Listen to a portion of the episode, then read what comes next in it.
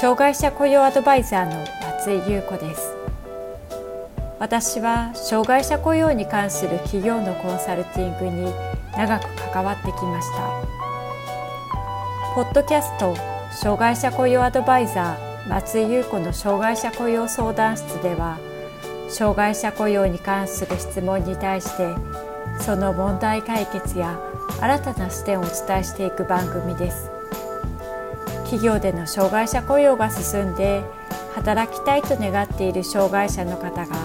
一人でも多く働けるようになればと願っていますそれでは本編のスタートです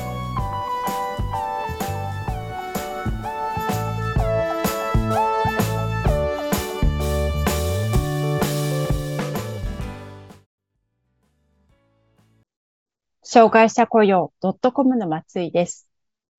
200社以上の企業のコンサルティングや研修に携わったり、行政からの受託で未達成企業800社のヒアリングなどに関わった経験を活かし、企業視点での障害者雇用の進め方や業務の切り出し、職域開拓、障害当事者だけでなく、一緒に働く社員の方が受け入れやすい職場づくり、体制づくりをサポートしています。YouTube では、障害者雇用を進めていく方法や、障害者雇用に関する情報を発信しています。障害者雇用にすぐに役立つ3つの動画をプレゼントしています。障害者雇用に次のような悩みがある人におすすめです。障害者が働くための新たな業務を切り出すのに苦労している。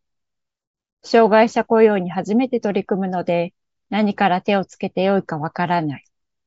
障害者雇用を行うことに対して、社内の協力や理解を得られない。三つの動画では次の点をお伝えしています。障害者の業務の切り出しのポイント。社内で障害者雇用の理解を浸透させていくための方法。人事部門ができる社内の障害者雇用をサポートする方法。関心のある方は下の概要欄をご覧ください。採用のミスマッチを減らすことは人事にとって大きな課題となっています。働き始めてから書類選考や面接だけではわからなかったことが見えてきて、考えていた人材と違うと感じることも少なくありません。このような状況を回避するために活用したいのが、採用前の職場実習や企業実習です。企業にとっては、事前に働く様子を見て人材を判断できますし、給食側も業務内容や社内の雰囲気、状況などを事前に把握することができます。今回は障害者の職場実習について概要と準備、また実施することのメリットやデメリットについて紹介していきます。まず、障害者の職場実習の実践に向けた準備として、どのようなことがあるのか考えていきたいと思います。障害者の職場実習の受け入れに関しては、社内と社外の準備を進めていく必要があります。具体的に見ていきたいと思います。まず、社内の準備としては、どのようなことができるのでしょうか社内では、障害者雇用を進めること、そのための準備として、企業実習を受け入れることを事前に周知しておきます。また、実習生にどのような仕事をしてもらうのか、業務内容とともに実習期間中一緒に働く担当者を決めます。実習担当者は業務内容について質問があったときに的確に回答できることが求められます。普段担当する業務を行っている人や業務内容に精通している人をアサインすると良いでしょう。次に実習生の1日のスケジュールを作成します。例えば、午前中、午後に、どこの場所で、どんな業務をするのか、といった具合です。実習初日は、業務内容や社内ルールの説明などがあるため、スケジュールに少し余裕を持たせると良いでしょう。また、実習が進むと、業務の習熟により、想定よりも早く終わることがあります。このような場合に手が開かないようにプラスして任せる業務も準備しておきましょう。一方、実習生の立場からすると、仕事を早くこなすことで能力が高いと認められ、就職につながるものと考えがちです。そのために業務を早く終わらせなければと頑張って業務をこなすケースがよくあります。中には担当者がプラスして任せる業務を作るのに苦労したという実習先がありました。このような状況を避けるためには、スケジュールを作成して時間の目安を示します。さらに、この業務は急いでいない業務です。丁寧に行ってくださいと伝え、時間に余裕があることを伝えておくのも効果的です。社外の準備では、障害者の訓練機関や特別支援学校、就労支援機関などと連絡調整する必要があります。このような訓練機関や学校に社内で検討している仕事内容や、実習先の部署の状況などの概要を伝えて、実習候補者を推薦してもらいます。実習候補者が決まったら、実際に職場となる場所で面談を行い、仕事する場所の雰囲気を知ってもらうとともに、どのような特性や苦手さがあるのか、配慮が必要なのかなどについてヒアリングをしていきます。最終的には受け入れ企業と候補者、双方の合意によって実習が決定します。実習が決まったら、候補者の特性に合わせて業務内容や職場の過ごし方を含んだ一日の様子をシミュレーションしていきます。昼休みの休憩についても考えておくと良いでしょう。加えて通勤経路の確認や遅刻や交通機関のトラブルに巻き込まれた時にどのような方法で連絡するのか、会社としての対応が必要なのかを確認しておくと安心です。例えば、連絡手段について次のようなケースが想定できます。ケース1、実習生本人から実習先企業へ連絡する。ケース2、実習生から送り出し機関である学校や就労支援機関に連絡して、そこから企業に伝える。ケース3、実習生から送り出し機関である学校や就労支援機関と実習先企業へ連絡する。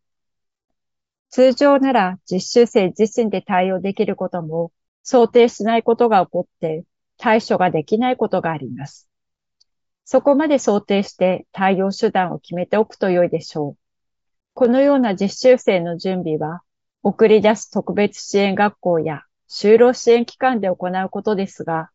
稀に準備せずに実習生を送り出す機関もあります。企業のリスク管理としても、実習生本人や実習生を送り出す機関への事前確認をお勧めします。まとめると次のような準備が必要です。社内の準備、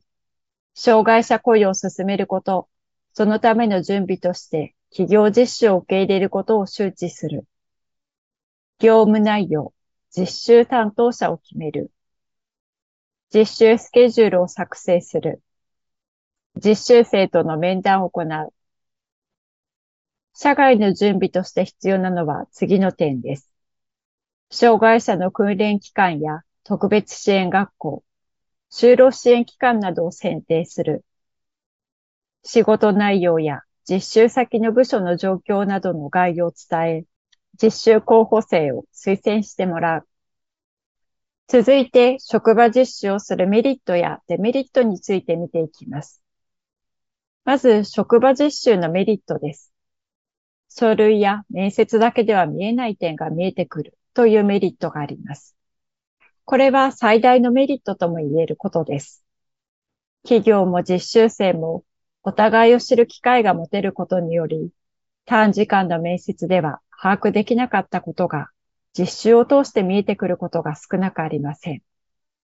また最近では精神障害を持った方の雇用が増えてきています。面接でどれぐらいの時間働けそうかと聞くと、実力よりも長い時間の勤務でも大丈夫という答えが返ってくる場合が多いです。おそらく本当にその時間は働けると思っているようですが、実際にしてみると、その時間、働くことが難しい場合も見られます。これを実習することによって、想定していた時間、本当に働けるのか、それとも厳しいのかを判断できるようになります。また、事前に話していた現場で必要な配慮や特性がどの程度必要なのかも一緒に働くことでわかります。また、会社の社風に合った人材の採用ができるという点もメリットです。採用では応募者の能力や過去の経験を重視して判断しがちです。しかし、長く働いてもらうためには、会社の社風や具体的な業務内容に合わせて人材を採用することが重要です。例えば、清掃という仕事の場合を考えてみます。きっちりしっかりがモットーの A 企業が求人している清掃は、ホテルの客室の清掃業務です。客室のベッドにシワ一つなくベッドメイキングし、バスやトイレに髪の毛一本落ちていないように清掃することが求められます。一方、効率性を重視する B 企業の清掃は、車の整備工場での現場での清掃業務になります。清掃する範囲が広いため、社員がよく使う場所や全体で使う場所が清潔に保たれていれば問題ありません。そのため、毎日清掃する場所と掃除の頻度を少なくしても良い場所、月数回の清掃で良い場所と自分で判断して作業することが求められます。このように同じ清掃の業務でも企業や業務内容によって求められることが変わってきます。しかし採用募者は清掃というだけで判断してしまうことがあります。このギャップを実習することによって把握でき、その会社の仕事で求められていること、仕事の手順、一緒に働く人たちや職場の雰囲気にマッチしているのかを判断しやすくなります。また、実際の業務のレベルがわかるということもあります。障害者の訓練機関や学校では、パソコンスキルを習得する機会が増えており、履歴書や職務経歴書に関連資格が記載されていることもあります。しかし、訓練期間でパソコンを学びました。使いますというレベルと、実務の業務の中で使えるというレベルでは大きな差があります。この点についても、実習で実務をこなすことで企業が求めるレベルに達しているかどうかがすぐにわかります。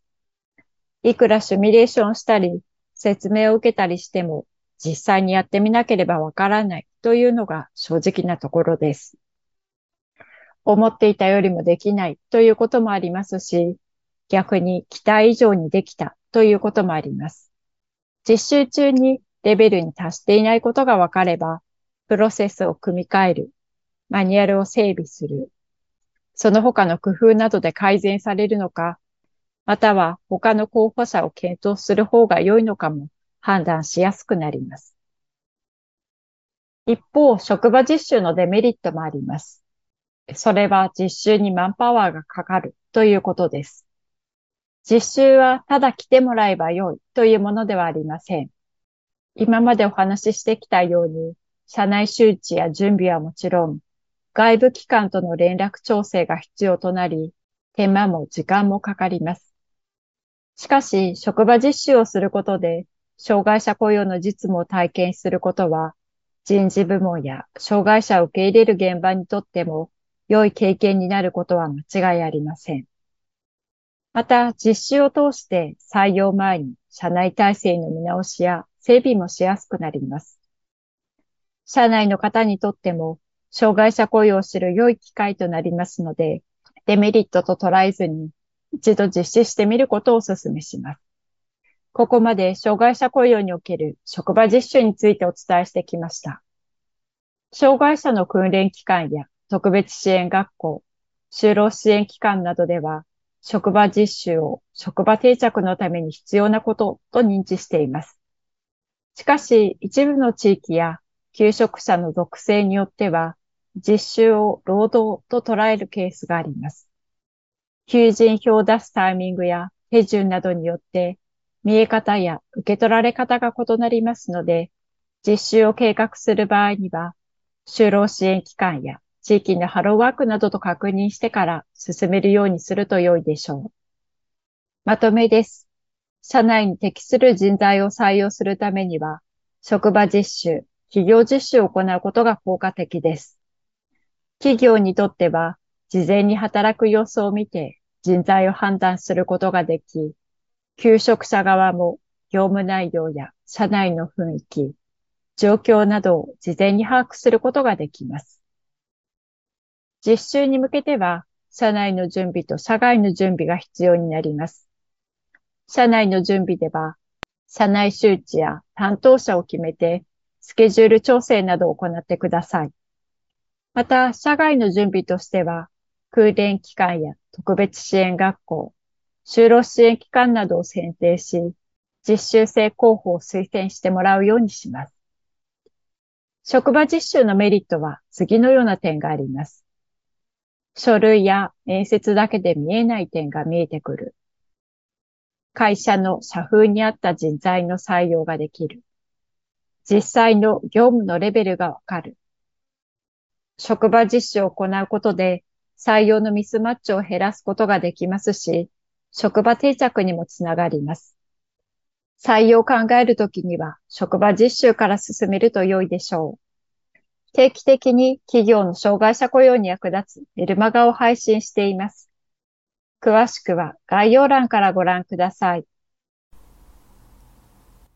障害者雇用相談室では、あなたの会社の障害者雇用に関する相談を受け付けています。